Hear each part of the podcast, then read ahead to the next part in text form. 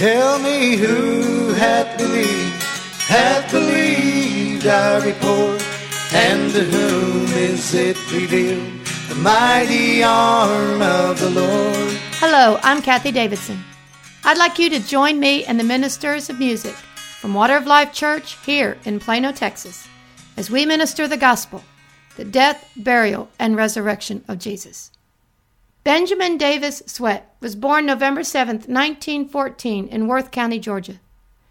His father, Professor Solomon Sweat, was a music teacher, and he taught Ben and his nephews, James and Gerald Wetherington, to sing and play several musical instruments. Benjamin Sweat enlisted in the U.S. Navy in 1942 and served aboard the aircraft carrier, the USS Cowpens, up until 1944. After the war, Ben Sweat sang with a group of gospel singers called the Melody Masters Quartet, founded by his nephew, James Big Chief Wetherington. Ben married, and he and his wife became missionaries.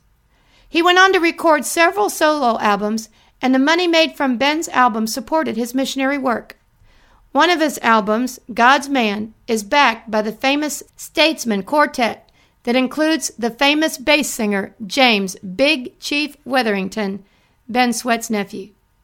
But before his music career and missionary work, Ben tells the story of a man, sick, dirty, down and out, lying on the floor in the back of an old tire shop. And as he was laying there, he was visited by a rich Jew. That rich Jew saved him, cleaned him up, and the man went to work for that rich Jew. Here is one of Ben Sweat's songs ministered by the Water of Life Quartet, the song, I've Been to Calvary. I believe that is where that rich Jew took the man in the tire shop. Let him take you there too. I've never traveled far around the world.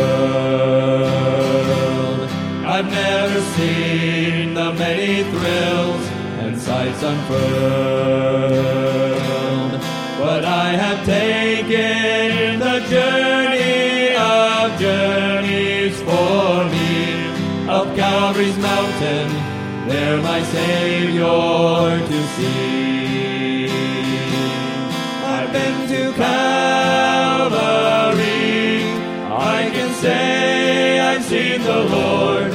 I've been to Calvary, through the witness of His Word. Each day at Calvary, what a thrill of love divine, just to know that the Savior is mine. I walked the Calvary road, Jesus trod. I saw him hanging there, the Son of God. With tear-dimmed eyes I knelt and prayed, Jesus, hear my plea. Oh, praise the Lord, I'm glad I've been to Calvary. I've been to Calvary, I can say I've seen the Lord. I've been to Calvary, through the witness of His Word.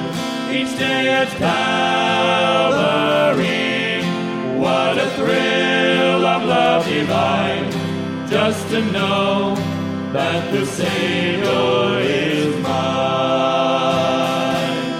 I've been to Calvary, I can say I've seen the Lord. I've been to Calvary, through the witness of His Word. Each day at Calvary, what a thrill of love divine, just to think, just to feel, just to know that the Savior is Savior.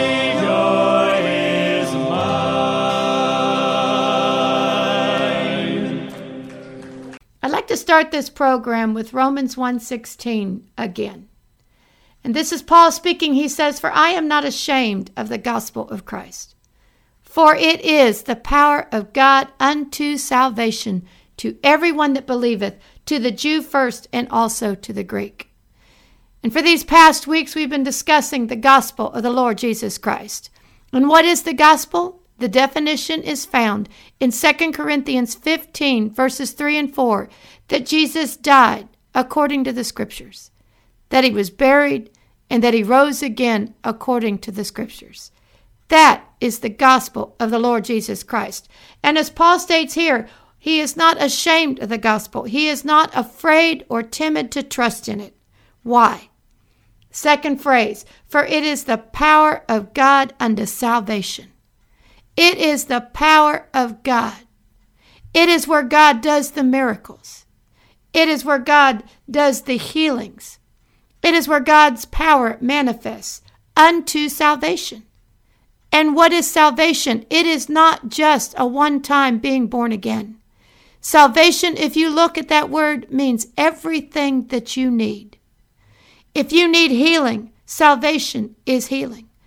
If you need money, getting money is salvation. If you need deliverance, then deliverance is salvation. Salvation is anything you need. And where does that salvation come from, or where does it come to?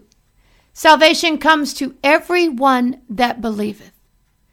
And that word believeth means to trust in, to adhere to the gospel of the Lord Jesus Christ. And I want to look at an aspect of the gospel today. We're going to find it in 2 Corinthians 8:9. And here it states, "For you know the grace of our Lord Jesus Christ, that though he was rich, yet for your sakes he became poor, that you through his poverty might be rich." Now we know that the gospel, the death, burial, and resurrection of Jesus, is an exchange between us and Jesus. Jesus took our sins so that we could be forgiven. That's an exchange. Jesus took all our sicknesses, our diseases, our weaknesses, took them on his own self on the cross so that we might be healed and be delivered. That's an exchange. Well, one of the other exchanges too is written right here, that Jesus became poor, that through his poverty we might be rich. And that exchange happened on the cross. If you will look, when Jesus died, the soldiers took all of Jesus' goods. They took his garments, they took his coat, and they, at the foot of his cross, threw lots for them. Now, the cross is where Jesus became poor. Let's look at another verse, Isaiah 53:5. "But he was wounded for our transgressions." Who? Jesus. Right here in Isaiah 53, it discusses Jesus being wounded for our transgressions. That exchange. Our transgressions were put on Jesus' body, and the exchange was ours was forgiven. The next phrase, "He was bruised for our iniquities." And then the chastisement of our peace was upon him. Let's take a look at that phrase a little closer. Chastisement in Strong's means our discipline, our chastening, our correction. Jesus took on his body the chastisement for us, the discipline, the chastening, the correction for us. And it says the chastising of our peace. Our peace. The correction to accomplish our peace. And you know what's an interesting word? Let's take a look at the word peace in Strong's. Do you know that in Strong's that word means completeness? It means welfare. It means prosperity. Do you know that Jesus took on the chastisement for our prosperity, for our completeness, for our welfare?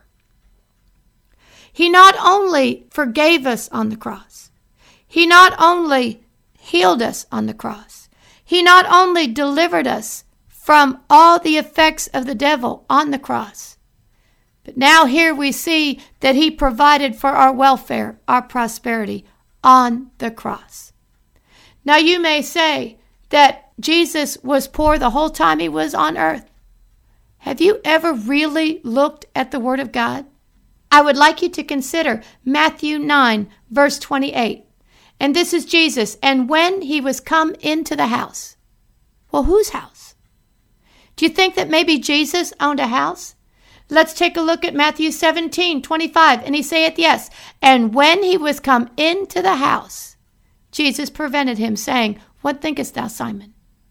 There's another reference to a house. Let's take a look at Mark 2, 1. And again, he entered into Capernaum after many days, and it was noised that he was in the house. Could it be that Jesus owned a home in Capernaum? And who fed all his disciples that walked with Jesus? Where did the supplies for them come from? Not only Jesus went to the different cities to minister to the people, but at least 12 apostles went with him. And if you read in Acts, and when they were trying to decide who would take Judas' place, they talked about the disciples that were with Jesus from the time he began his ministry. We need to consider the Word of God and not what we were taught in Sunday school or in movies or in books other than the Word of God. We need to just consider the Word of God. Now let's go back and look at this.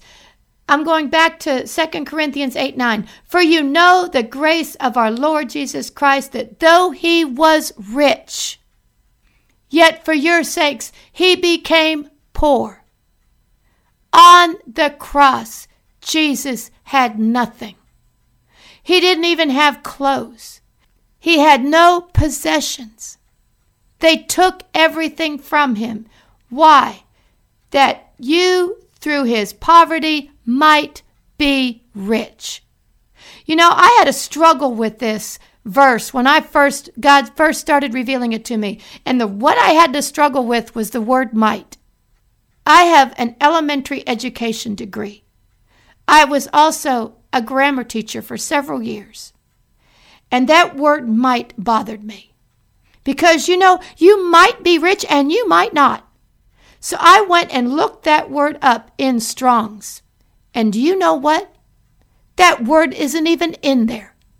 Might is what the translators put in for the verb to be. If you remember your English teacher telling you to conjugate your verbs, it was I am, he is, you are, we are, you are, and they are. Well, right here, that word is to be. Through his poverty, you to be rich.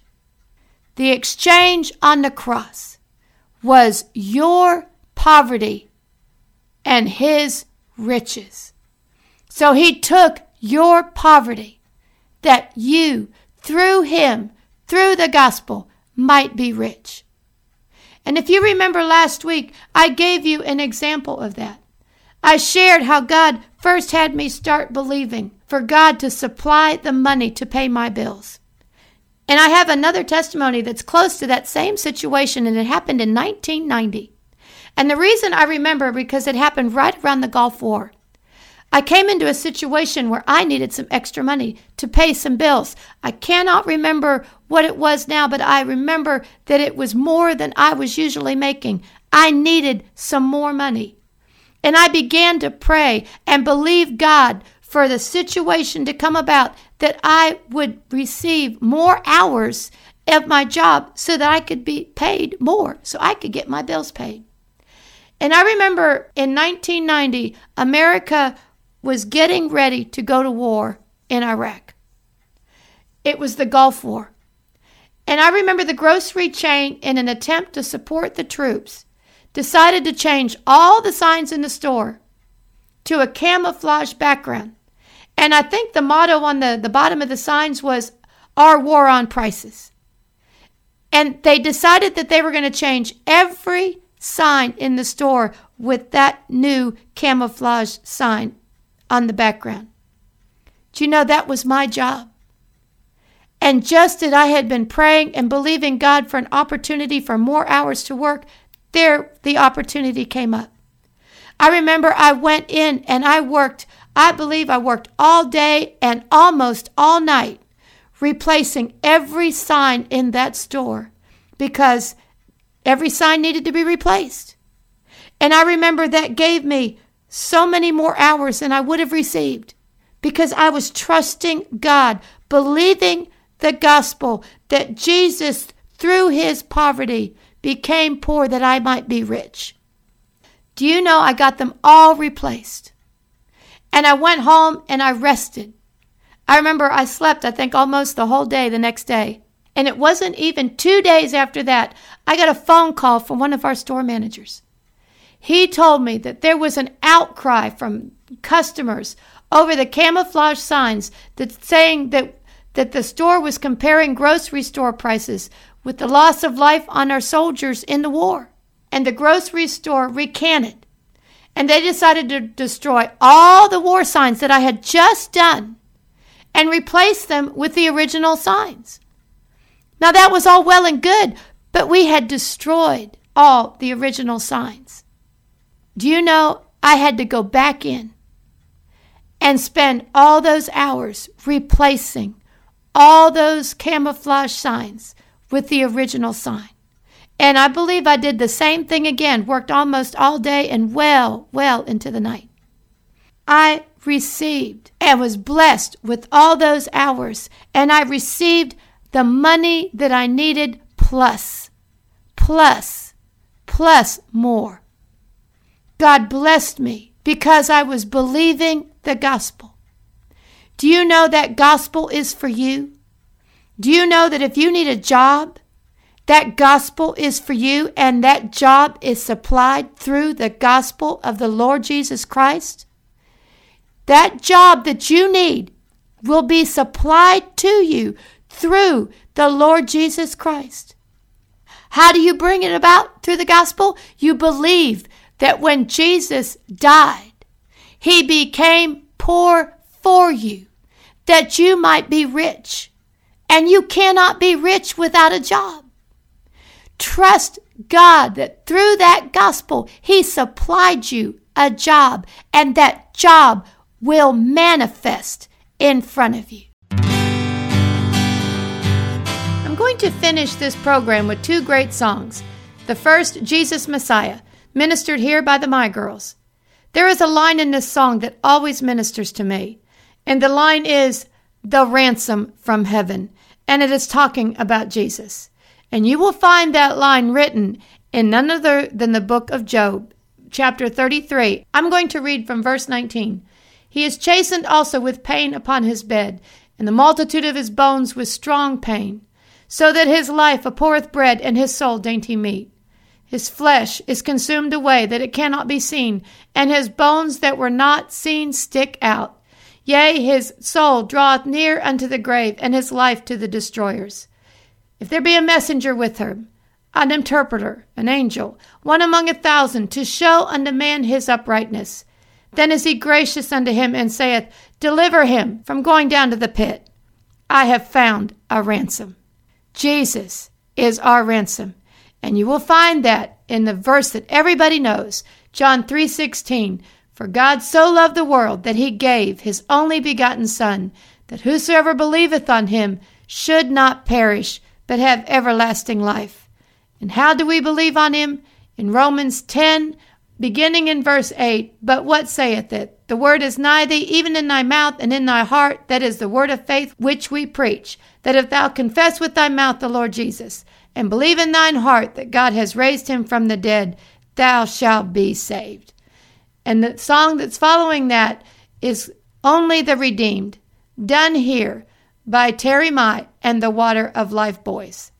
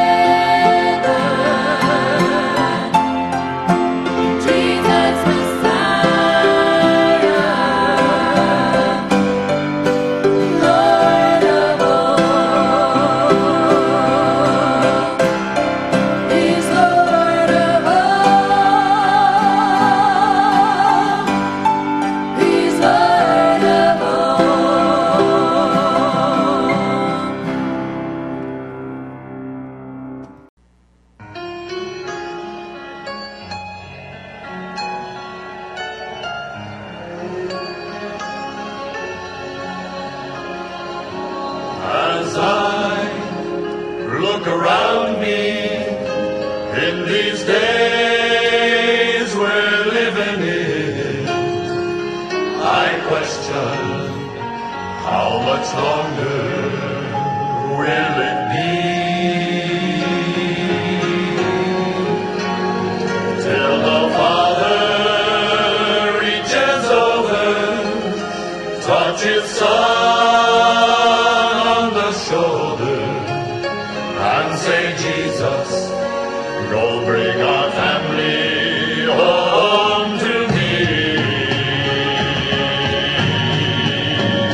And only the redeemed shall hear his voice on that day, when he comes in clouds of glory to catch his bride.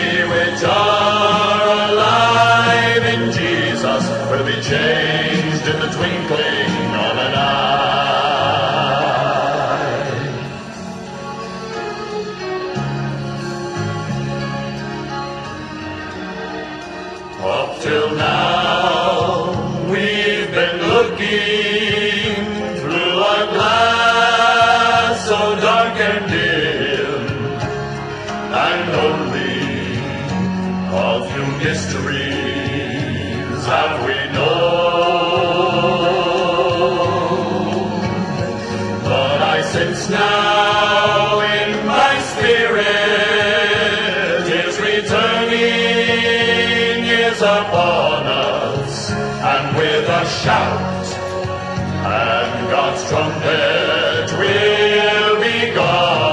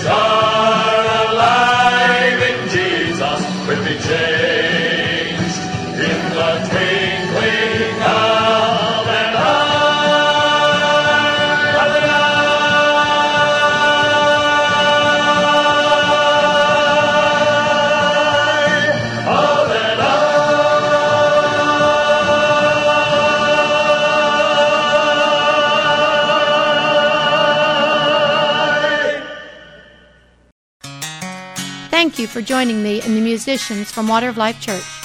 I would love to hear from you. You may reach me by email at Kathie, K-A-T-H-I-E, at KathieDavidsonWOL.com, or you may write me at Kathie Davidson, care of Water of Life Church, P.O. Box 861327, Plano, Texas, 75086.